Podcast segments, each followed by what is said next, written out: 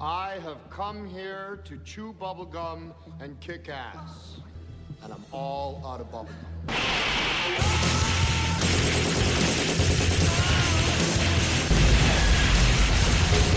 I'm going to give the audience what I think they want. They want chase scenes and car crashes. They want the cops to bend the rules to get the job done. They want the boy to get the girl. They want the good guy to win. They want the bad guy to die, hopefully in the biggest explosion the budget will allow. But most importantly, Senator, they want to walk into a theater and for 90 minutes forget the fucking mess that you have left of this nation. Go get your bubblegum. Yippee-ki-yay, motherfucker. Hello and welcome back to All Out of Bubblegum, the podcast. Today, we just have Stein and Brandon. How you guys doing today? I'm doing pretty good. I'm doing doing okay. Right on. Well, today we are talking about Man on Fire, uh, in particular the Scott Glenn and Denzel Washington versions. Uh, Man on Fire not being a Ringo Lam film, but having a very similar title to his Prison on Fire, City on Fire styles. It does sound like it. There should be a Hong Kong Man on Fire. That's like, Yeah. why did they not end up using that title? So, the the overall story of Man on Fire is basically uh, like an ex special forces or something sort of individual uh, ends up being a bodyguard to a young girl, and she gets kidnapped, and it's his um, kind of vengeance slash um, recovery mission. The rest of the movie, so very commando esque, I guess, in a way. Yeah, Uh, the Well- searchers, that kind of thing. you know, you know, it's based on a on a book. If you, Yep. It's uh, A.J. Quinnell, which is a which is a pen name of Philip Nicholson. Uh, he wrote. And the Creasy character is in multiple stories in the books, as from yeah, there's I understand. there is five Creasy books, as far as I understand. And um, yeah, he Creasy is uh, French. He was French Foreign Legion in the books, I think. And um, this is the first of the the five. So I don't know if there was ever um, plans to like uh, adapt the other other f- four to be sequels to the Scott Glenn movie because I guess spoilers if you've seen the Denzel Washington one and know that one, and most people have watched that one and know that one rather than the Glenn one. The Glenn one has a different ending, as does the does the book, obviously. Yeah. Going in, you I assume both of you watched the uh, the Washington the Tony Scott film first, right? Yeah, yeah. Uh no, Ooh. actually, when I I watched these, I watched the the Glenn one first. Okay. back in like 2009 or something when I found out about it, and I I didn't watch the the Scott one until a bit later because yeah I was not into the Scott well Scott Glenn no Tony Scott sorry well we found out what's gonna be my mistake this episode because I'm gonna mix those two up the whole episode um yeah the Tony Scott one I didn't I didn't get to that one later I I was really not into Tony Scott at the period and then I we're gonna get into that, but uh, yeah, I, I rediscovered Tony Scott and loved him. So I had seen I went and watched the Tony Scott film in theaters when it came out. I did not know it was a remake. It was not advertised as such. Um, so know, why Yeah. would it? and and and and the original film is sort of it's it's almost like a lost media type movie. There was no DVD release or anything, so it it was it's something that I think a lot of people missed out on. When I finally rewatched it, I watched it only knowing going in that there was going to be a musical cue that was used in Die Hard, and I was sitting there going, "Oh, am I going to hear it?" And it's all over the movie. They play it over and over. You, well, you'll hear it over and over. It's this uh, swelling string score that you get at the end of Die Hard when he meets up with Officer Al Powell when he first sees him. Oh, It's the music that plays during that scene.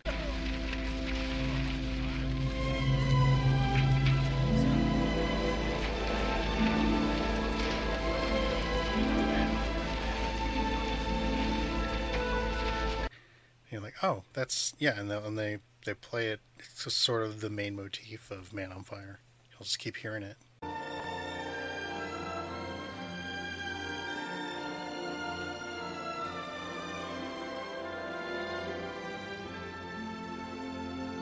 All right. Well, it's uh, the, not the same um, composer on both those movies. No, I think it was probably a temp track, and they just kept it in. All right. Well, I don't know who did the score for Man on Fire, the original.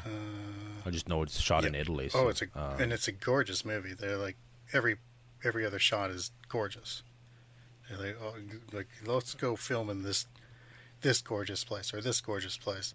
like the bathroom and the the um the gay cinema. Yeah, gorgeous. Well, I don't- those are the best part. I don't know what you're talking about because I think that takes about an hour until there's like any really great shots in this almost. But I think the first first half of it looks very flat.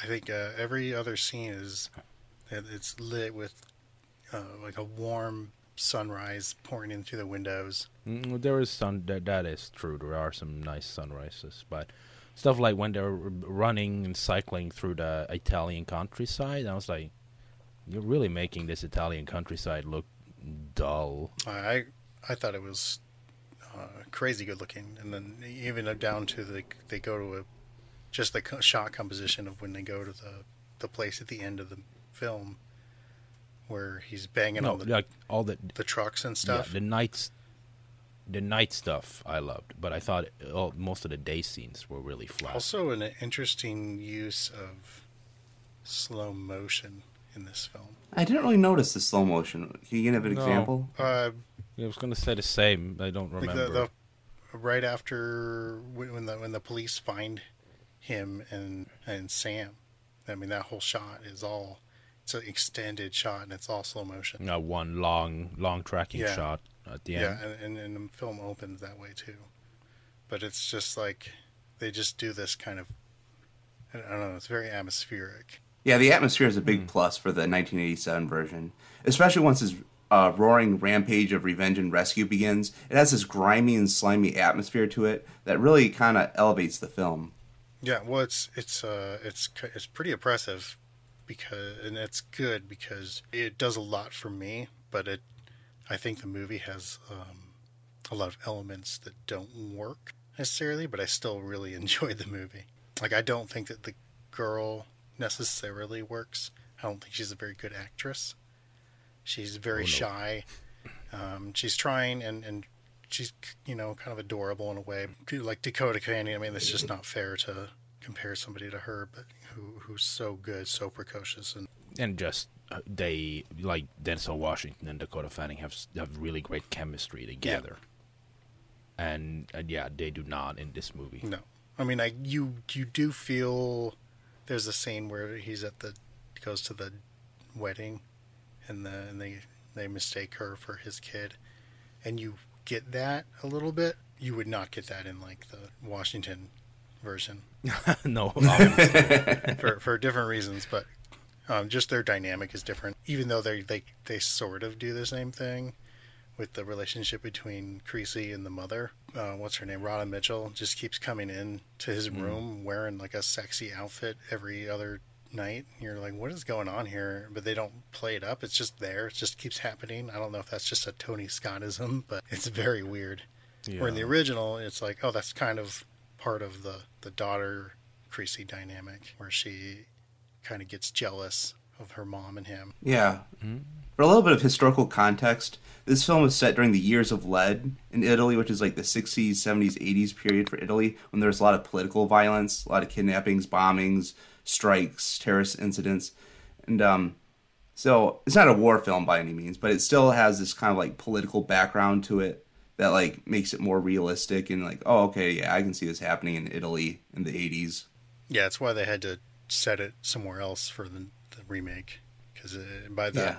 by the 2000s that was well over. yeah. I guess I should we should talk about the the villains a little bit because one thing that I I like is I like like Danny Aiello and what he represents, even though he's a little more like New York Italian. That's the feeling I get when I whenever he talks. Whereas uh, in the in the remake, there's not really good villains. It's just sort of vague kidnappers. With the main guys, even they just call him the voice. Yeah, there's no equivalent of like the Danny Aiello character in the in the remake. But uh, yeah, uh, I the other thing is, I, I really like this era of Scott Glenn, where you're just like he doesn't even seem like he's in the right decade. He's he never felt like that. Go back to the challenge, and you're going. This guy still feels like I don't know, like 1972 or something. He just he just not feel right. But uh, I I don't know. I've Yeah, got a m- soft spot for him. when, when he's got that beard and the glasses at the start of the f- first half of the film, he's just looking sort of like what alternate universe John Lennon. Yeah, or, or like a nerdy Chuck Norris. Yeah, something like that. It's like it's really uh, like weird in a way. The first half where I just feel like why, why are you looking like that? You you definitely. I don't know. It just didn't really work for me that he he looked like such a fucking Yeah. dork.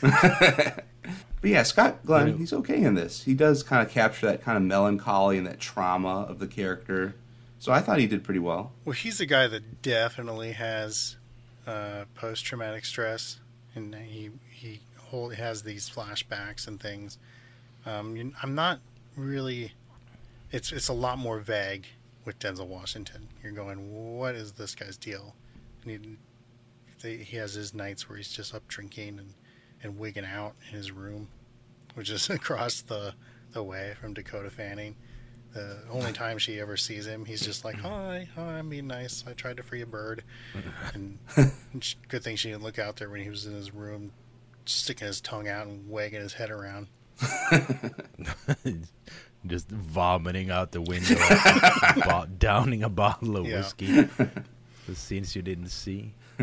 Because does he say that? Is that scene in this one where Scott Glenn's like, "I have a drinking problem"? Um, Or is that just not in this version? yeah, I don't know if they said that yeah, I don't recall.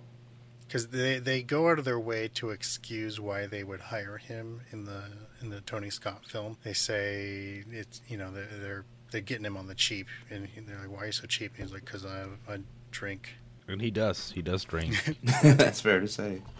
Uh, the other thing that uh, Denzel's, Denzel Washington brings is his um, religiosity. That he, he brings a lot of his stuff, but it, this was, I think, the first film that I was watching of his where I really noticed it. Yeah, it even has that kind of like Christ-like ending where he dies for everybody, Yeah, well, they which kind of reminds me. Oh, we'll get into that. Or, they give him the initials. You know, uh, his name isn't John in the other film, so now he's JC. yeah, it's it's kind of a Jesus metaphor. Yeah, And it kind of reminds us of the story of when Jesus shoved a bomb up Judas's bunghole, blowing him to smithereens. You know, blessed are the That- that- pieces makers. You know, yeah, I'll say that's a scene that this movie misses, where he just puts the bomb on top of a guy. I'm sorry, but shove it up the bunghole. That's what I want to see. That's what I'm paying to see, Scott Glenn. Yeah. We're at the gay porn theater. Everyone will blink. Well, that's the other thing where he's he's threatening to cut the guy's fingers off. I'm like, well, yeah, you know who didn't just threaten that? Denzel Washington. He's like, I'm gonna do that. yeah. Uh, they do something in in the Tony Scott film, which I think is interesting, where they it's violent a lot of the time without showing the violence. One of the more effective movies I've seen do that. The movie's still violent and it's still a rated R film, but when he's cutting the guy's fingers off, for instance, it's more the sound effect, and then you see blood squirt on like the windshield. You can't, you don't, but you don't actually see him do it. I'm like, that's pretty cool. It, it works in the movie. You're like, oh yeah, I feel that. Denzel Washington's r- r- real mean. Oh yeah, yeah. It's like a torture film starring Denzel Washington, who is legit scary here. I mean, he is very intimidating in the role. Yeah, I think they bring kind of opposite things, Glenn and uh, Denzel, to that sort of that aspect of it, where Denzel is scary, like in the in his gravitas, uh, while Scott Glenn just sort of has that really intense face. Like the less he says, the scarier he gets. Well, he's also very like when he's yelling at the girl, um, you're like he's just fucking mean. And then uh, when when uh, Denzel Washington does it, it's like okay, you get it. Like, hurt people, hurt people, that kind of thing. I mean, again, get into Joe Pesci in the 1987 one. Oh yeah, he's in this. Yeah, I really like yeah, I that. thought- playing the guitar. Think Oh yeah, yeah. He shreds on Johnny B. Goode. but too much apparently for for everybody there. It freaked everybody out how much he was into that song. Shreds too hard. Yeah, It's like your kids are gonna your kids are gonna love this. turns out, yeah. It turns out he their, their kids are getting getting real scared by this. one. Yeah. Yeah, but Joe Pesci, yeah, he plays the what will be the Walken part uh, in Yeah. the remake. which is a it's solid idea, and it mostly it, it really actually only works really in the the scene where he gets them the weapons, Yeah, that's fair to say. some rolling thunder Yeah. shades there. A bit of a wasted Pesci almost, especially. But I don't you know. I guess this one sort of came out before Pesci became Pesci in a way, because he done he done, done done Raging Bull in 1980 was his breakthrough. But then it's around uh, the Lethal Weapon two, Goodfellas, Home Alone kind of triple punch that Pesci becomes Pesci. Yeah. I guess, and that's 89, 90. So it's right before this one. So I think he was sort of in a in a slump, I guess. During I don't know a lot of Pesci '80s movies off the top of my head between like this and Raging Bull. It's also a good role for Walken, where he gets to say, actually, pretty much everybody in the Tony Scott film just they're just one line delivery units, and they get to say awesome shit through the whole fucking movie. Yeah, and it has a, a Brian Helgeland. Yeah, that's what- that's what Tony is. Scott one. No, it just and he he really uh, maybe not anymore. Now he's doing like Spenser Confidential and shit, but he did good shit back in the day. And he, I think he wrote. Maybe he didn't write all of the Tony Scott Denzel Washington ones, but he wrote at least some of them. He did. He he wrote L.A. Confidential. That's his big Yeah. one. He writes some smooth dialogue sometimes. But his uh, Creasy's art is death, and he's about to paint his masterpiece. You know that. You know, like that's uh, it's Yeah. good. It's good stuff. Whoa. All right, so back to the 1987 version. Did you guys think the ending was a little anticlimactic on the action front? I mean, it was satisfying for me dramatically, but did you guys expect something a little more in terms of action? I was hoping for more because when they Yeah, when there I- is action in the film, it's it's great. It's kind of violent. It's got this nice chunky uh, grittiness to it that I really enjoy. That's is probably why I like this film more. But it does not deliver cathartically at the end or um, climactically. You know, they, they just don't. It doesn't hit. Yeah, I mean, I get. I wouldn't say no to like a rolling thunder uh, climax to this, but I do actually. I do love that that cut and that transition when they he's just going there and then they cut to that long uh, tracking shot that's played back at like seventy percent. It gives it like this really eerie, ghosty feeling. I think that's a it's a really great shot, but I wouldn't have minded if there was just a bit more of an action scene, a bit more of like a just a some shootout there at that location, and then they make that cut. Yeah. I mean, I feel like I got to go go back and rewatch this one right after we finish recording because I feel you guys are making me appreciate it more more already because I was not a fan of this one. Like this is it's 90 minutes and I felt it it was longer than the Tony Scott version, which is an hour longer because this is paced like paint drying to me. I, I so when I rewatched the Tony Scott one, I just kept going, "How fucking long is this?" Yeah. So it's funny that you say that. Yeah. Well, it was also just it really starts off at the wrong foot with the with the narration, which I think is the worst part of this Yeah. movie. Like it should not have that voiceover. That's like Harrison Ford in Blade Runner levels of like uninterested Where he voiceover. literally starts out like, "Yep, that's me. I'm dead." Like, that's how the movie opens. No, you're you're too lively. You're too lively in your Scott Glenn parody. You gotta strip it back about fifty percent there. Yeah. Oh, I guess you wondered how I ended up here. And almost that's almost Yeah. what it is like record it's, scratch. It's bad. but he's in a body bag. oh, they should have done that. they sh- They really shouldn't. yeah. But well, honestly, they should not have uh, done. I, I I pretty much disagree with narrative on almost any movie I watch. I'm like, don't ever do it. It's it's it's lazy. Yeah. It's bad. It's just and also it's so pointless in this because they use it for the opening, and then use it like once more in the opening twenty minutes, and then they bring it back for the ending in a way. Like, just then clearly you can cut it. If if you have voiceover like through ninety percent of your movie, and it's a, a, a thing that you're you're doing something with, then okay, fine. But when you're just, uh, we're just using it as a crutch for these three scenes, and uh, fuck off. Then it's like, uh, you, you just should have not done it and left it like a more a, a movie for the audience to work a little bit more Yeah. with. I think another thing that that uh, bothered me when I rewatched the '87 film was the part where he seemingly accidentally kills a couple guys when he's driving the truck. Like that should Yeah, he crashes Yeah, into a he- bus. yeah that should have been like on purpose, like to show his his rage or something. But it just it feels weird that it they play it like, oops, that that shouldn't happen.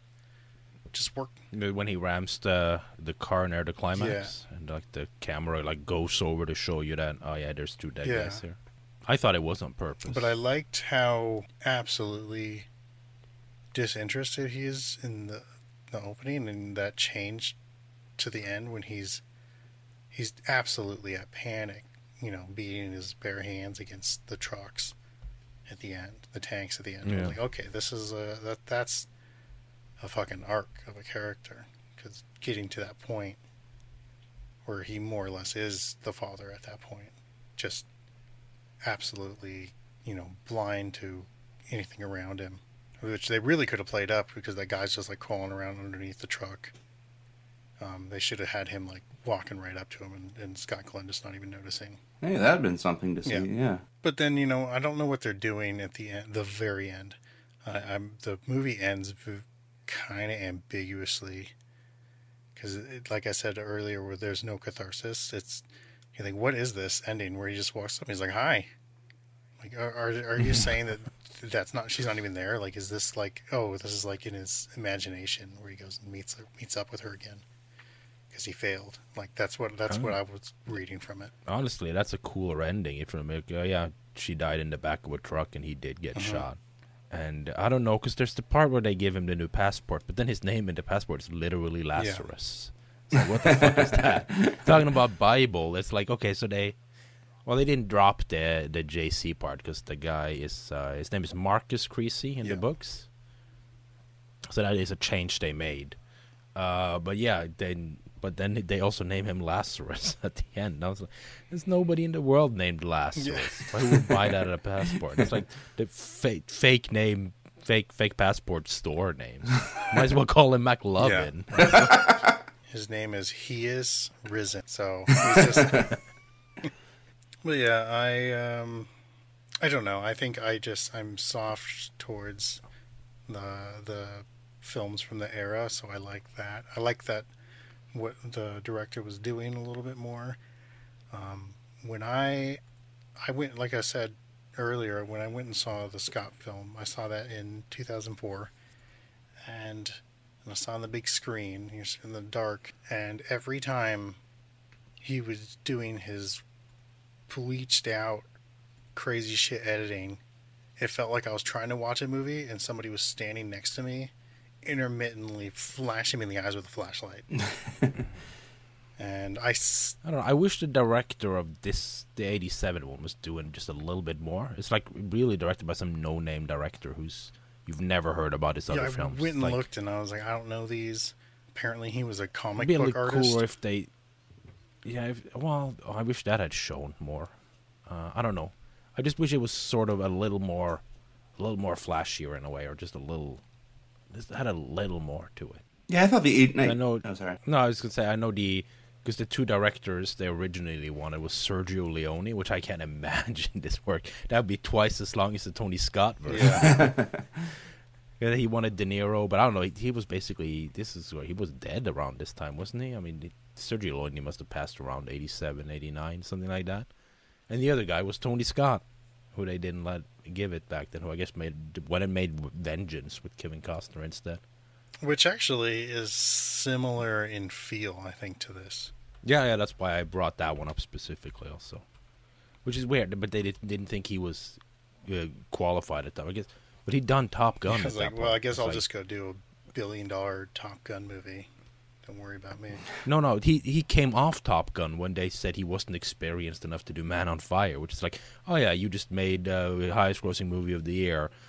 You're not good enough for this this this tiny thriller we're shooting on Ned Italy, though. Like that's too high high a Well, bar my for you. understanding was that when they wanted him, or when he wanted to do it, it was shortly after the novel had come out in '83. Okay, okay. I thought maybe it was all, but I guess yeah. If they wanted Sergio Leone at some point, they sh- probably should have been looking at him like slightly before he was actively Yeah. dying. but I don't know. If, I don't know if Sergio Leone thought he was dying when he was dying. He was working on some some uh, other movies too. But I just can't imagine that like. Sergio Leone doing this like dirty little thriller when he's like all these movies have just been running like seven hours for the last twenty years. Yeah, I don't see that. Oh yeah, we're gonna get get you in to do this little little dirty thriller here. I don't see him agreeing to do that. He, you know, his movies aren't really. Like, what was that? It was around the last one that he did around this time with like Once Upon a Time in America, something. He, he's not making airport thrillers like this. No. And uh, like the stuff he was working on when he was dying too was like a Don Quixote adaptation and uh, another Civil War western and uh, one about Leningrad. And these were all like movies that were gonna span like years in time. Yeah. It's like so he was definitely not be like, yeah, I think I'm just gonna but just gonna pop down and do like a little dirty ninety minute thriller. Yeah. Like he was definitely all into his uh, I'm doing sprawling epics. Yeah. thing. Do I believe that some producer out there uh, thought that that would be a great idea? Yeah. I, I even believe that the author of the book would have been like, yeah, that's totally who I'm going to get to direct my little fucking tiny airport thriller here. You know, just whatever. But uh, I don't see that happening. It's just not realistic. I do think Robert Duvall and De Niro as Creasy could have worked. But I, I actually, I think that Denzel Washington like kills it. Honestly, I think he's the best iteration of the character, which is really funny. Yeah, that- I think he's great. Um, obviously they went in a different direction for the ending. But I was thinking about how so many people um, recently there was a big hullabaloo with people saying the Equalizer films are like John Wick ripoffs. And I was like, no, he's been doing this shit for fucking 20 years. Oh, I just noticed there that the guy who thought he could get Sergio Leone did produce Once Upon a Oh. Time in America also. So I wonder if like is that the guy? But then is that the guy who caused the movie to be like cut in America and bombed, and then Oh. like Sergio Leone hates this guy, and he's like, no, I think I can get him back. I have confidence. Maybe. I don't know which which which like which producer's at the fault of the because he's the only American producer on Once Upon a Time in America. So I'm like, uh, maybe you're not reading the room here, my dude. so you just in general didn't like the 87 film? yeah, I don't know. I just felt like I wanted more in a way. I wanted maybe I just come into it with the wrong expectations. Just like when you hear like, oh, there's a there's an '80s Italian version of Man on Fire, like, well, that sounds dope as hell. And then it was just like, hmm, this is a bit just like meh.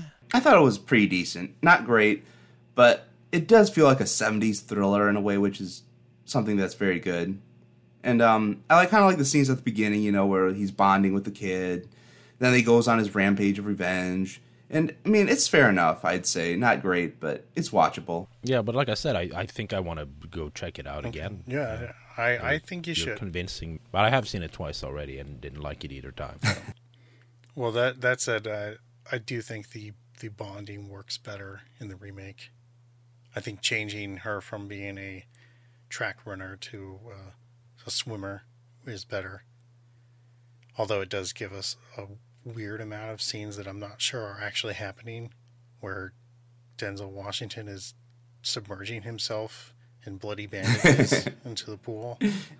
In like a public pool somewhere. Yeah, I'm I, I'm not sure if that's a, a, a visual metaphor or not.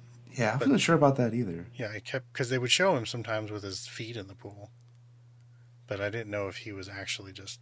"Uh, I'm gonna get in here and let my blood soak into the pool a little bit, get some of that chlorine in there. but I, I have issues with uh, with Tony Scott's style in general. I don't like the more, and this is this one he's pretty light on it, honestly. But the, he oh no, d- okay. This is the one where he, he he gets to it. This is when Tony. This is the movie that introduces like Tony Scott late Yeah, style. and and it's pretty light on it, honestly. Uh, it, it, when it starts out, with the titles and everything. It's going pretty wild with it, but the movie itself doesn't really go crazy with it.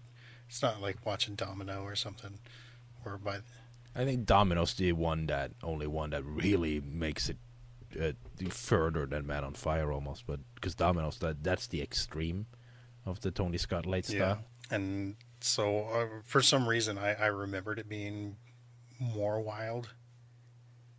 And when I was watching, I was like, "Oh, I'm pleasantly surprised that it's quite a bit scaled back from what I thought it was going to be." Yeah. Yeah. When I first saw this film, oh, sorry. When I first saw this film, all I can remember from it are like the everything whooshing and farting around all over the screen, all the editing, and I can remember the, of course, the asshole bomb scene and Yeah. the scene of Denzel attacking the motorcade with like his pistol, and that's pretty much all I remember from this film the first time I saw it. And I thought it was okay, but it's a little better on the second viewing, I think. Yeah, I, I definitely enjoyed it uh, much more this the second time that I've watched it. It's weird to think that it was uh, you know two decades ago that I watched this movie. Uh, it doesn't feel that long to me, but as I'm watching it though, uh, I was like, this is good. Um, uh, Washington is a fucking cool motherfucker in this. He's, he's great. He gets to say all the, all the cold-blooded shit you ever want to say. Also, that line when he says uh, to Marc Anthony, he says, "I'll snatch the life right out of you." I was like, "Is that where Seagal got the a snatch every motherfucker's birthday line? Is that what he's doing?" Uh, uh, maybe. Still was the guy watching Man on Fire in his motel room the night before shooting. That's a cool line. Because cool I line. guarantee you, Seagal that. watched this and he probably thought it was cool. But I don't know um, if he took that line from him. But if this is one of those kind of things that I'm like, yeah, I bet he thought he saw something like that and was like, I want to do that. Is this before or after Out of Reach? Because that was kind of like Seagal's Man on Fire kind of movie where he rescues a child. Uh, Out of Reach is 2003, I think. So Oh. that is right before this. Okay. Actually, um, yeah, I think so. I think it. Yeah, I think Out of Reach predates Man on Fire by a little bit. All right. Don't forget. He also did Under Siege 2, which is sort of that. Yeah. But yeah, this is the introduction. This is the first movie where Tony Scott is sort of doing all more like erratic editing and starting with his undercranked pho- photography and a lot of stuff, which gives this like weird half slow motion, overexposed look to some shots. Uh, yeah, it's, uh, I think there are some there's some cool behind the scenes stuff from Man on Fire where you see how they shot like the kidnapping scene, and there's a lot of cool stuff there actually where they're like um because it sort of when you see it it almost feels a bit random but then it's actually like incredibly thought out how much they they did plan this in a way and they have this cool like 360 rig and stuff that they're shooting with and it's uh if you, you do i don't know throw yourself on youtube and google man on fire behind the scenes and see if you can find some of that stuff I liked that both Yeah. films did something that you don't usually see, which is the the main character shoots a guy, and then that guy doesn't die. In fact, almost mortally wounds, and in effect, um, what what uh, defeats the main character. In effect, that that's how she gets kidnapped. Is because one of the guys that he thought he killed is just laying there is like, no, I'm not dead yet. I'm to shoot you again. And I, I really like that aspect in both films. I was like, that's such a cool thing to do because you just don't see it. Every movie, the, the the main character is just so good that he kills everybody with one shot, you know? I was like, no, you probably should have shot me more than once. But speaking of, yeah i was going to say this was oh so speaking ahead of getting shot more than once, damn, Denzel Washington, how many times did he get shot in this movie? five or Yeah, six a lot. He's like Michael Myers. like 50 cent Yeah. Oh yeah, I, I was gonna say this was the first Scott Washington, but of course it isn't. That they did Crimson Tide like ten decade before this one, but then uh, this one kickstarted like uh, four movies in six years that are Deja Vu and Unstoppable. What else? uh, taking of Pelham one two three. Oh yeah. Which uh, definitely that's the weakest one, I have to say. But I, I enjoyed all of them. No, I think Man on Fire. No, Unstoppable's great too. Man on Fire, Deja Vu, and Unstoppable are like great. I think, and then taking Pelham one two three is like, it's okay. Definitely not as good as the original. Yeah, well, it's hard to beat Yeah. that. Shit, that movie ends on like a, a cheeky look that that is better than most of anything in that fucking remake. Yeah, the remake ends with a shootout on a bridge. I think it's not. It doesn't have like the cool gotcha ending, and, but it, it has some cool, uh, cool stuff in it. But well, we're not here to talk about the remake of Taken Pelham One, Two, Three. No. But uh, and you know, I, I don't know if I can if I can gush anymore though about just the all the cool shit that that people say in this movie. I just I love the talking up that his character gets, but it's mostly just those those one liners, like uh, you know, you're Yeah. you know, he's when he's forcing him, like one guy to look at the picture of Dakota Fanning, and I mean just all that stuff. It's like oh, this is great. It's great stuff. Yeah, and we s- like. I wish, I wish you had Yeah, more time. that seems Oh. like that seems like a Seagal It's line. just so cold. Maybe Brian Helgeland was watching a lot of Seagal Yeah. movies uh, when he was uh, before he wrote this. I do like the scene where he dumps like a, a car on a volleyball game, you know, like killing twenty thousand high schoolers. Because like after he cuts the guy's finger off, he he just like takes that car, shoves it off a cliff right next to a volleyball game, and of course there's a nuclear explosion. I thought it was a football match. I thought it was That volleyball. bait. Some kind of children's sporting event. Yeah, Like here's a It's like, oh yeah, we just watched some guy die. Oh yeah, I scored two goals, and then we watched some guy die and burn. Yeah. but the most unbelievable the part of that of story is that they scored two goals.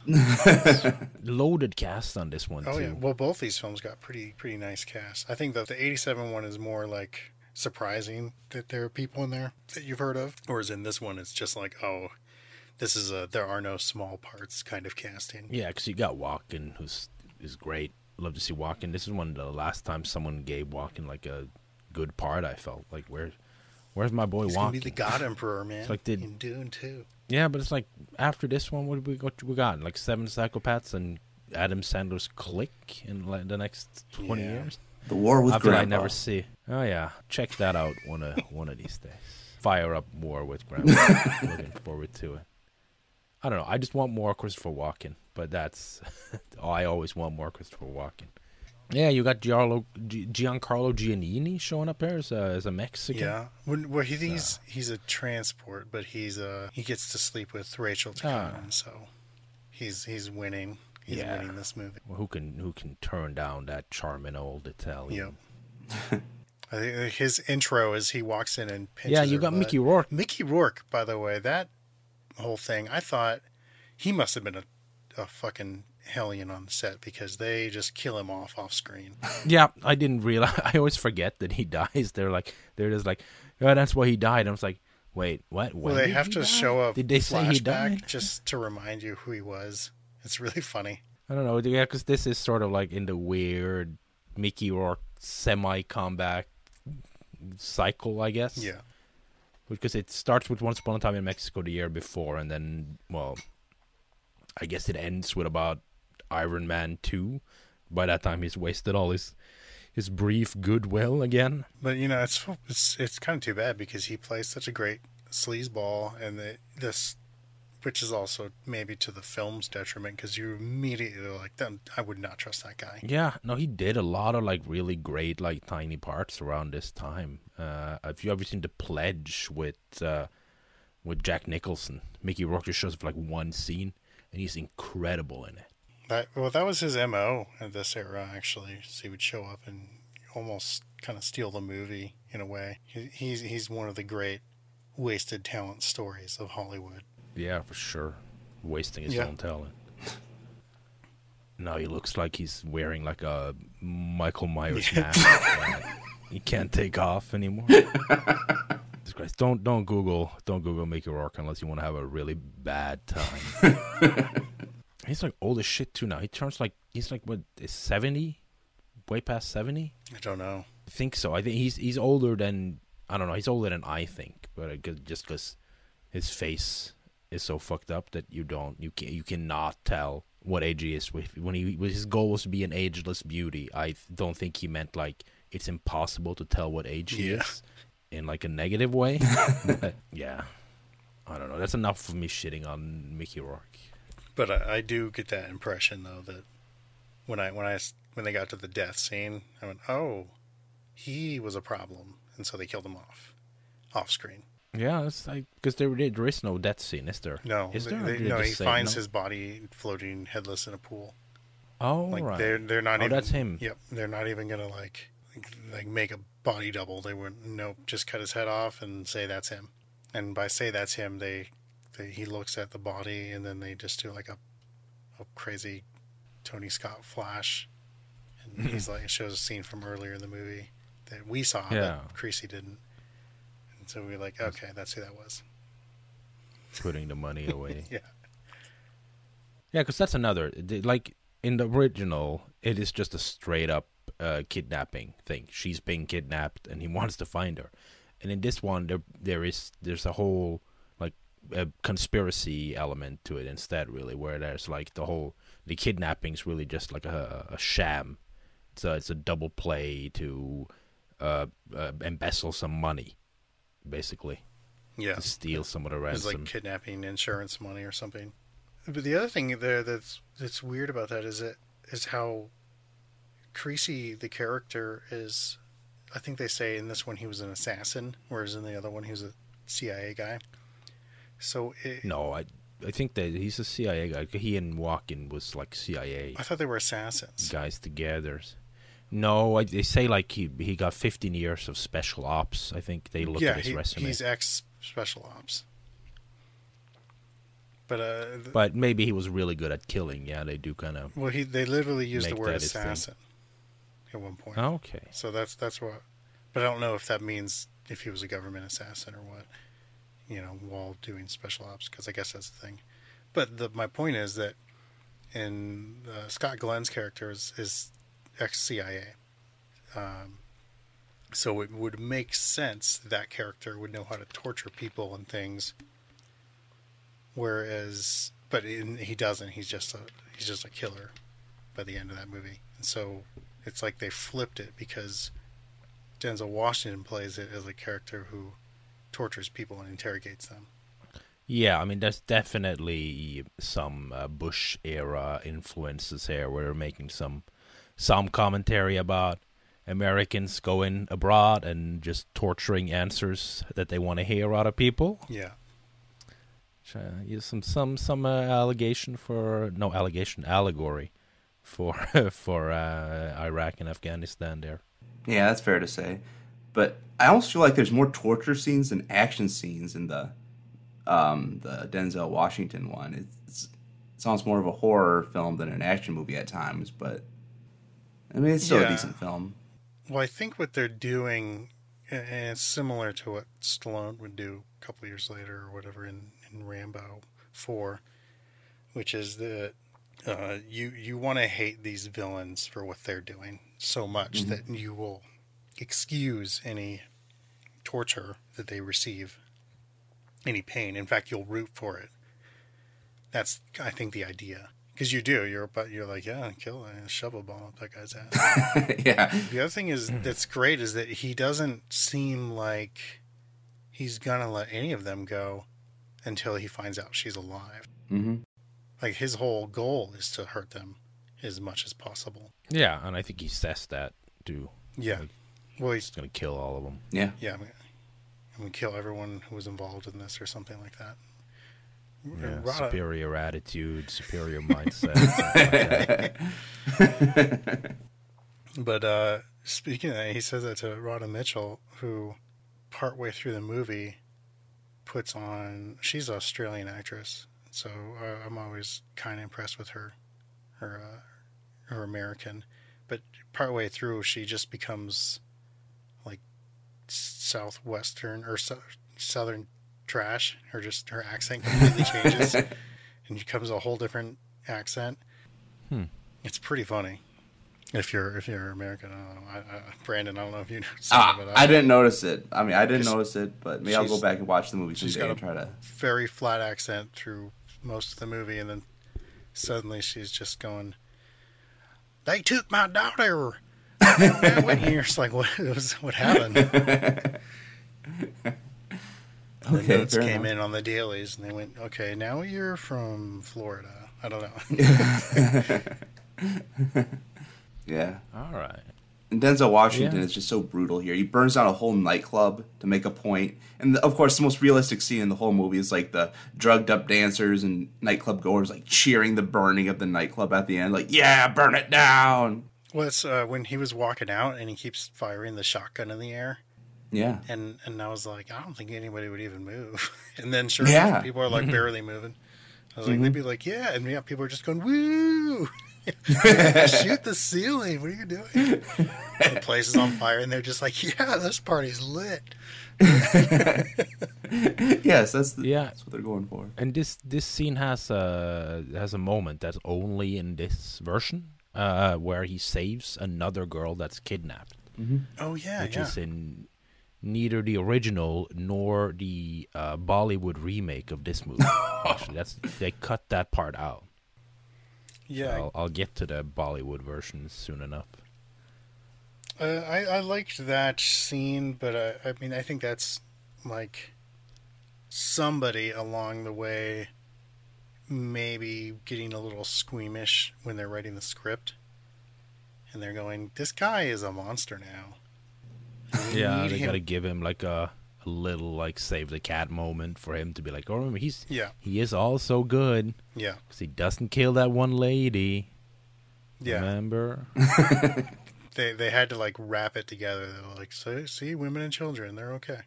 Otherwise, yeah, he's just a, a monster. Like when he goes to the the house at the end of the film, and the the guy's pregnant wife is there, and and I'm going, oh, is he gonna threaten her? But he doesn't. He's still one. So he has a some kind of code that I'm guessing is a rewrite because man, he is just not for that. Before that, before he finds out she's alive and that scene those those little bits tell me that somebody was getting squeamish in the script writing there Hmm, Maybe.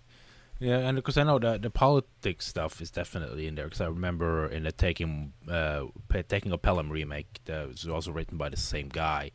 Uh, there's a lot of uh, about like Wall Street and uh, financial crisis thing uh, in that one. So there's, there's definitely there's um, the overtly political scripts when he's writing his uh, Tony Scott action thriller.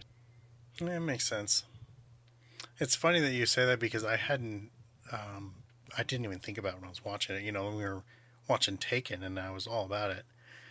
And that's separated by what like two two or three years you know and so i was just like oh didn't, didn't even realize didn't even think about it until you bring this up now and i'm like oh yeah they are doing that. It's just like american rampaging around foreign country hurting everybody and all the, the the, police are corrupt it's, it's very taken actually taken took some things from this Should have taken more. Uh, yeah, but uh, I, th- like I, I said before, uh, I think that there is a through line from from this, probably because of this, because of the way it ends, and they decided there's not going to be sequels. Um, even though there's like five books apparently they could draw from, that they went, no, he's he's going to take this other property, Equalizer, and do that. And uh, I think Well, Equalizer came out like what, like eight years after this, something. Yeah, so but I think that's his like progression. I think if he hadn't, they hadn't killed off Creasy, which is sort of ambiguous, but I think we're supposed to read that as him passing away at the end. Yeah. Um, No, there's a there's an on-screen text. Oh, that's right, saying yeah. Yeah, it's John Creasy died like March 5th, That's right. 2004. Oh, or I- something, I love that He was on, I was gonna bring as that if we up. were watching a biopic. Yeah, I was Yeah, gonna I bring love that, that. up. I, I, I totally forgot about that. Yeah, because when they they kill the villain at the end too, and I was like, oh, is this a reshoot? Like, it's just it's so it's like three seconds. They and this guy gets shot. Like, just so you know, the bad guys were punished. Just so you know, don't go, don't leave this film unhappy, audience. Yeah, I love that code of like 1897 to 2003, John Kate Creasy. And it's just like, why is this here? He's not a real person. But I don't know. it That's made me exactly it. It's, feels like, like, oh yeah, this is the real life story of John Creasy. Absolutely lived. but but I, I really do feel that uh, he probably would have made sequels, and so the next best thing is to just basically be this character again in Equalizer. Yeah, because I guess instead of doing sequels, they just did more different movies together. Yeah. Like Tony Scott and Denzel Washington was like, ah, not sequel, but it's it's just us again doing some other whack stuff. Are you more into? Did you like this more than you like, say, Crimson Tide? I like Crimson Tide more than this. Uh, it's a difficult one because I mean, Crimson Tide is just so very different too. It's just a great movie, but I that's like the one one Scott uh, Denzel movie that sort of doesn't fit in with the rest of them. Yeah. because it's just like a really straight up thriller in a submarine without any of the whack flashy photography and all the weird stuff. But I mean, Crimson Tide, a great film. Uh, I, I have- hadn't really thought about it. Uh, I'm definitely more Crimson Tide, but I I really actually did like this movie a lot more uh, on this rewatch. Oh, Okay, that's good. That ending, uh, I think that the I, I I like the idea that it's vague at first. You know, uh, is he dead? Does the villain ever get found out? Um, either way, the villain's life is ruined. And so I liked that. I liked the idea that he would be alive, but no, his life was taken from him because all the shit he did. But now they're like, no, on that same day, it was just later in the day, they found him and shot him. But yeah, I enjoy this a lot more on the second viewing than I did on the first viewing. The whole like farting editing didn't really bother me as much this time, and I kind of got involved in the story, and I had a decent time. yeah, I think the, the the trick is to, to watch Domino first and then go watch Man of Fire right afterwards. You're like, oh yeah, this is this is this is nothing. It's really dialed down. Quite quite Yeah. I- nice. well, I don't think I will ever like I I disliked what was going on visually so much in Domino that I don't know if I will ever revisit it unless you force me to for this podcast. But We'll see. but uh, yeah, I remember I was like I can't keep going to this guy's films if he's going to be doing this shit. I, I can't do it. No, and I think Domino's the one where he was like, "Oh yeah, I think I did it a bit too far." So then they railed it back in for like Deja Vu again, which I think I think Deja Vu is probably my favorite of the Washington Scott, at least like the the la- late late era Tony Scott ones. Okay. I think I like that one more than uh, Man on Fire, even, which is the one where he time travels to stop. Uh, well, he doesn't sort of time travels to stop the terrorist blowing up uh, boat in New Orleans. Okay. So tell me about the Bollywood version. Yeah, so this was the thing is that after watching Man on Fire on the other day, I was like, "Oh, well, I guess I'll, I'll, I'll um, I've been g- grabbing some um, some Bollywood movies from online to watch, some Shah Rukh Khan and some Amitabh Bachchan stuff." And I just finished downloading this one called Ek Ajnabee, and I was like, "Oh, I'll throw this on for fun afterwards." Which is, I guess, sounds weird to be like, oh, I'll chase this two and a half hour movie with another two and a half hour movie, but that's how my brain works sometimes. And I'm starting to watch it, and I'm like, this looks very familiar. This is what is this? And then it's like, oh, oh, this is a shot for shot remake of Man on Fire, because it, came out in 2005, and that's it's just the same movie, shot for shot, shot by shot. Much less, um, well, uh, no, none of the flashy editing, of course uh, none of the undercranking. Amitabh Bachchan is like way too old because he's much older than Denzel Washington. He's I think he turns 80, 82 this year, and Denzel Denzel's like seventy, so he's a decade older. And I mean, it's the same movie basically with some changes. Um, like the walk-in character uh, becomes a is, is young, and he's um, there's a soldier that served under Bachchan.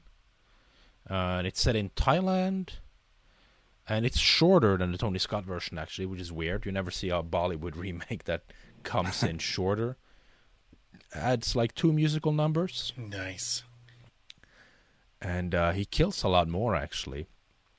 And it does. Um, this is the thing that the Tony Scott version doesn't do. Is there's like there's no flashbacks.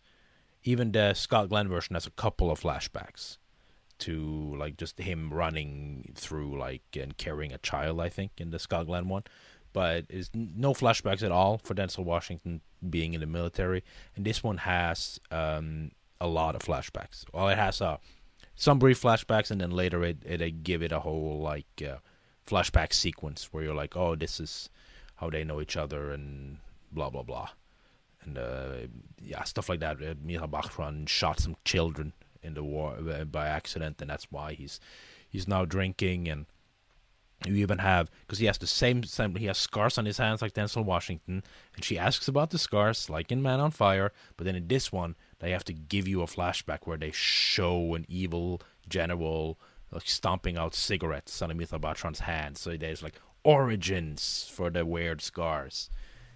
I did Um, think that yeah. that they did. So that's one thing I, I didn't remember. Um, Denzel Washington explaining where those scars came from, but I remember Scott Glenn explaining what happened. So I think they just don't tell you in the Denzel Washington one. No, yeah, he just says like uh, uh, something like I just hurt my hand or something. Birth defect. Yeah, because she goes, Birth she defect, whatever yeah. he says, he's like, it's it's it's this, and she goes, no, it's not. Yeah. That that happens here too, where he's like, "Oh, it's uh, from my childhood," and he's she's like, "No, it's not." Huh. And then, but then you get the flashback show, and of course, it has a, an additional twist, I guess, in that the in this one, it turns out that the walk-in character is the mastermind behind everything, and he's the bad guy. And then instead of dying at the end, he pulls out two guns and shoots everyone. And then you get a flash forward to 15 years later when the guy, the girl is now a swimming champion, and there's something where she has a new bodyguard, and I didn't get this if this was like something where they were introducing like a new Indian action star in like 2005 or whatever to be like, oh yeah, this guy is uh, he's gonna carry on the torch from from Mi- Mitha Bachchan, who was, I mean, he was in his 60s at this point and should stop doing action movies. So I don't, I don't know. I didn't understand what the hell that. Uh, there's like a cameo at the end that I think is completely lost on you unless you're like really into Indian movies specifically from that time. But yeah, so it's a it's a weird one, Does it have the bomb with the poop shoot scene? and uh, he's like, oh, I sh- Oh. uh, yeah, because he. Because the villains are from Thailand, he has to speak English. So he's like, "I sh- I put a bomb up your backside," and then he, um, when he says the word ass, it's censored. It's bleeped out. he can't say ass. Uh, yeah, no, it's there, yeah, and it blows up. The guy blows up, and um, yeah, he just kills some more people, and some because there's flashback to him killing people in the war, and some other stuff. So he has a higher bod- body count than uh, Denzel. But yeah, I just I had no no idea. I was watching Man on Fire, a remake, right after watching Man on Fire. That's funny. I can't compete with that, but one time I watched the Alfred Hitchcock film Psycho on the day that it was set. That's as close as I can get to that. That's December something or another by accident. awesome. Yeah. But yeah, uh, I think one thing the Scott film does really, really well, which I didn't realize the first time I watched it, but this time I really took note of it, was from the moment Dakota Fanning's character is kidnapped until the bridge scene, you do not see her.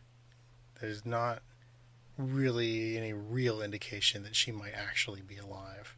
Yeah, she's completely absent from the film, which was something I noticed this time too. Was like, huh, she really just just just dropped out of this movie for like two hours almost. Yeah, and it actually works Yeah. to the benefit where the original film, like I said, has just no catharsis. Um, that is all catharsis when she runs across the bridge and hugs him. Like that is fantastic. That really works. Yeah, because also the movies use about the same time building up to the kidnapping scene. Am I right in saying that? yeah, I would say so. happens 50 minutes into each movie maybe and then it's just like the tony scott version takes an extra hour on the whole vengeance part which i guess it's sort of makes sense because it adds this whole big conspiracy that he has to like gradually uh, learn about. Yeah, so it doesn't he can't he can't be as fast because there's like only like only like really two scenes in the um, Scott version where he sort of goes out and beats up information about. s- people and then the, especially the gay porn theater scene which is which is great just the equivalent of the car scene I guess in in uh, in the remake. Yeah, I'd say so because in particular he talks about cutting the guy's fingers off. So I was like, okay, so the, you know, they're definitely that's what they're going for. And Helgeland Yeah. saw, saw that and went, let's actually have him do that. Yeah, and this one, uh, well, this one I say like we're talking about. Uh, that didn't that specified it. No, but yeah, the, um, God, I lost my train of thought here. Uh, yeah, this, in the Scott one, there's no in, in the Scott one, there's never any like doubt that okay, she's alive, and there's no the the father isn't involved in it to get um, steal the money or anything. It's just it's very straightforward compared to like the twisty turny events that happen in uh, like the back end of uh, the Scott version. No, uh, the Tony Scott version. I thought that was pretty dark with the father, and he just gives him a gun to kill himself, and then like five minutes later, you find out that she's alive or whatever, or you know, however Mhm. long later, you're like, oh shit, uh, probably didn't need to do that. Well, I think that's still like he he he did do that to her. Like he did he was he did give her up for kidnapping, so he should kill himself anyway. Yeah, it's a pretty reckless plan. Like he he really was like, oh yeah, they'll just these kidnappers will hold on to her, and then they still do even after. Like, it's very strange that they they hold on to her anyways. I think they say like a month goes by. I mean, just don't don't trust uh don't trust never trust Mickey Rourke, which are what he says. Yeah. Well, he, like I said, when he, when he shows up, you're like, you would never trust that man. And going back to the bridge scene, when like Denzel reunites with the kid he just rescued, and he hands her her diary. I thought he was handing her that Linda Ronstadt greatest hits there at first. I was like, "Why are you doing this, Denzel? She doesn't need to listen to like it's so easy right now." But I guess it was her diary, and where he wrote that like, "I love Creasy over like ten thousand times like The Shining or something like yeah, that." Yeah, it's a And- bit weird. Yeah. She's, she's a bit obsessed with him. I don't know. Maybe kids are like that. I haven't been hmm. a child for a long time, so Well, you know, her parents are pretty disinterested, seemingly, in being around her. So she gloms onto the first person, and and she knew the last Yeah. guy by name, by first name. So yeah, and that's something that happens in both versions. yeah. Actually, that she very, very clearly the, there was a relationship with her and the old uh, the previous bodyguard where they had a where he also had like a, a close like father like relationship to her. yeah. Well, she also uh, she knew all the staff. They, they're when she's training in the pool, they're all cheering her on. They're the only people. Her parents don't go to her swim meet. Mhm. Yeah, I don't get what what does her mom do and why is she never I don't. She doesn't do anything from what I can tell. And that's why it's like why why can't she not just spend time with her daughter then? There's a weird That's- part in the movie where she she goes, uh, "Oh, tomorrow after you drop her off, you need to take me to my hair appointment." And he's like, "Okay." And then that scene never happens. You're like, "What the Yeah. fuck was that about?" Yeah, because I was sort of I, want, I remember watching it this time. I was like, okay, there's something. That's when the kidnapping happens or something. But no, it just oh no that that's that's 20 minutes later. So not related. And uh, I don't know. It's, it feels it feels like she and Denzel Washington should be having an affair in this movie, and they just didn't put that part in Well, yeah, that's because they also made him like a God fearing Jesus man. it. I think that there might have been something in there originally. Like I said before, she keeps coming into his room, and each time she comes in, she's wearing a sexier outfit. Yeah. Like now, I'm not even wearing a bra. What's going on? Just in in your room talking to you. My pop star husband is not taking care of business. Uh, it's just like it's very weird. but uh, I couldn't find anything um, when I looked uh, to find out if they'd even talked about sequels or uh, I, I couldn't find anything. Because I'm wondering if Yeah, if originally he wasn't going to get in the car and kill everybody, and then they would have done sequels, but then they decided to go another direction. I don't know. It's and the I, the whole production of this movie is sort of a mystery to me. So maybe I will try and track down some behind the scenes stuff. Yeah, I, mean, I don't know. I, I sh- I don't know what the books are about, like how how the sequel books work up. I know that there was a uh, Netflix was supposed to start a do a Man on Fire series based on the first two books, and then maybe adapt the, the other three later if it was successful. But I don't, I just haven't heard about any updates on if there's actually going to be a Man on Fire show or what. They probably will. They got that Reacher show on Amazon, so they're probably wanting to com- um, compete a little bit. And then it will be funny then to see if they w- w- would they cast the character? would the actor they cast for the Man on Fire show basically would they they cast based on the success of Washington or would they go back to the source? Mm. And get Scott Glenn back. Well, I mean, just like because now people think of that character as you know Denzel Washington in a way. So would they cast a black actor Oh, to I follow. Washington, or would they go back to the like the novels where they where the character clearly is, uh, I guess, a white guy? I don't know. Which way, like, would they? Where would they lean heavily, more heavy? I know that the books came out in the '90s, whereas the or the sequels, I mean, but the original film was like early '80s. So there there was a decent amount of distance in between, so they could theoretically do something with a show like that, where they just reference the original film or the, the concept of the original film and cast an older actor. Hell, bring back uh, Denzel Washington. I'd watch that. Oh yeah. You know, bring back, back Scott Glenn, who's Well, yeah. I was looking to see how old he was, and nobody knows. There's like a four year like range of like dates where he could have been born in that nobody knows. Like, What, when Scott he was Glenn? Born. what's so Scott Glenn? Yeah. It's like 19. I don't know. Don't ask me. It's like 1938 to 1942 Well, he- or Oh, something it's like, like, oh, that.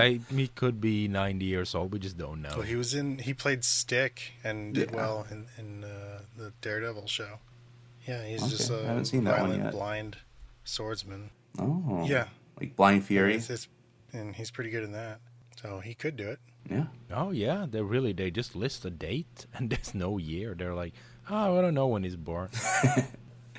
Yeah, there's like a, a footnote, not a footnote, but like a um a little note that says, well, we don't know when he was born. It could be 1938, 1939, 1940, 1941, 1942, 1943. We don't know.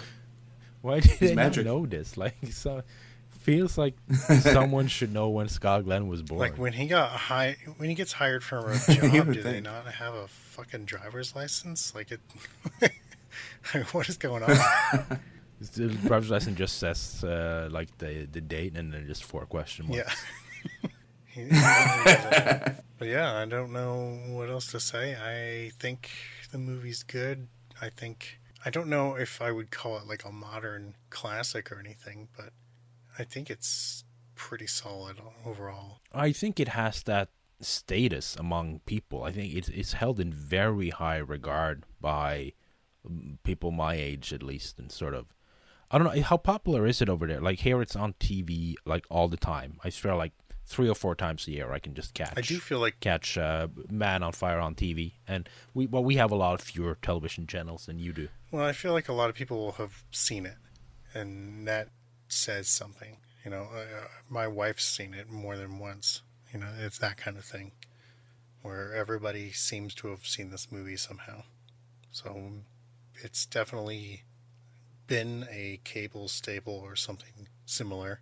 Uh, I- and and Washington has a Yeah. pretty broad reach. Yeah, Washington's uh, Washington's charismatic and people love him, and uh, uh, I think because sort of people came into got into um, Tony Scott late era Tony Scott a bit late in a way, almost basically you know after he died. Tony, I feel Tony Scott's just since his uh, passing has just kind of like risen in estimate among among people. Yeah, And I think this this one is really held when I'm looking at like my my mutuals on Letterboxd. I'm seeing there's a lot of four stars and above from uh, from my mutuals. I think it's, it's held in fairly high regard now. that makes sense. Of course, there are there are the occasional like two two stars also. I'm not gonna. I mean, every every movie has something, and I well nobody loves every movie. Well, I think you get to that, like, for me, I mean, I was really enjoying it, and that very last, like, three seconds where they went, and the bad guy died too. Don't worry about it. Like that. Re- that really like bothered me. I was like, what the fuck was that? Um, because the rest of the movie is so solid that it's got things in it that I'm like, that seems weird. You know, like we're talking about the mom. Um, was there an affair scene? Um, then the uh, Mickey Rourke maybe having a death scene. I mean, I don't know. They're just they're moments that feel like they were sliced out of this already pretty long movie. So, and then they shove in the last three seconds a little like, no, no, no, the bad guys were punished. So I, I Yeah. get it. I, I I get why somebody wouldn't like that. It didn't it didn't affect me to that level, but I was like, what the fuck when it got to the end. So Yeah, I just I just turn it off right before that Yeah. every time, pretend it wasn't there. that, that does. Yeah, it's a bit. Well, I, I prefer if it was more of a downer ending, I guess. But that's. What? But yeah, no, it's got a healthy seven point seven on on IMDb, which is about the same as Taken, I think. Which I think is a a much less accomplished movie. With uh, um, I'm sorry, but also Denzel Washington is so much better than Liam Neeson. I think uh, is in, in this, and then he is in in Taken. well, I'd say Um, like there's two really good Liam Neeson scenes in Taken, and there's probably like I don't know 10, 12 really good Denzel Washington scenes that I think would probably like if I had to compare these two guys right like neck and neck. now Denzel Washington's just like cooking Neeson. Yeah, he's underplaying it really well. Mhm. Uh, and also, just I'm not distracted by his terrible hair dye job the entire film. Yeah, Uh, but yeah, no, it's like the th- of the last 24 years. It's like the the third highest rated um, Denzel Washington movie on on IMDb. Huh. The only two that score higher are uh, Remember the Titans and American Gangster. Jeez. I don't know why. I don't. I don't know. To- That's the Scott brothers supremacy up in there. Yeah, you know, and if I'm comparing those two, you know, the the Scott brothers, um, what they did with him, I'm gonna go with Tony Scott, and I generally like Ridley Scott movies more. Well, what do you think about Boaz Yakin then? I love him.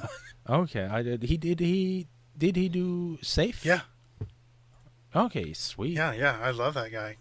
He did, uh, I think, The Punisher in the, the '89 one as well. So I didn't direct no, it. but I think he wrote it.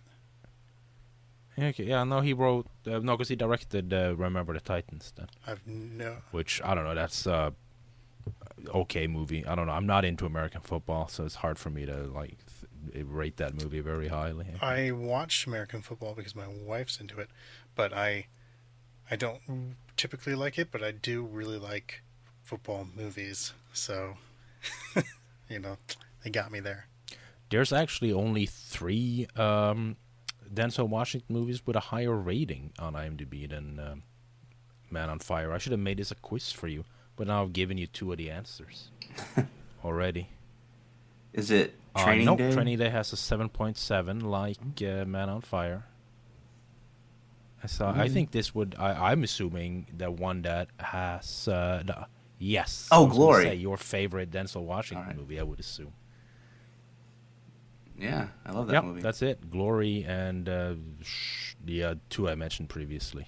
Those are the, the only three that have a higher higher score. Huh. A lot of other 7.7 stuff. I guess Man on Fire just sakes that American desire to hurt people. Heard foreigners. Yeah. well, there are a few things that we like more than um, punitive justice in this country. It is a weird thing. Like you, uh, you talk about people going to prison. It is not uh, a correctional attitude. It is always like, no, they need to suffer. Which is why it's very weird that one of the other most popular films of all time is The Shawshank Redemption. Yeah, and I mean in this one they kind of do like, oh yeah, he's got the Bible. Jesus said, God said it's okay for Denzel Washington to go and kill all these people. It's righteous retribution. Yeah. but yeah, um, I don't know. I think so. If I, I didn't watch the Bollywood one, obviously, but It's on YouTube if you want to watch I it. might, I might right check there. it out. But It's uh, yep, slightly shorter, I and uh, the same movie. I exactly the same. Movie. I recommend people watch both these films. Uh, Yeah, I think I think the Denzel Washington one is slightly better, but they're basically neck and neck for in way different opinion. reasons, which is weird. Oh yeah, yeah. I mean, I definitely prefer the Denzel version, and uh, I mean, but I I'd still say yeah, check out the original one. It, it gives you something something different. Yeah, they're way different kinds of movies, but yeah. Any final thoughts? Yeah, check out the the places, Yeah, check out the places, Discord and- the website. the Patreon. uh, email us on all out of BG if you want to know something. If you have any questions. And uh, I don't know if you ever checked that email, Brenton.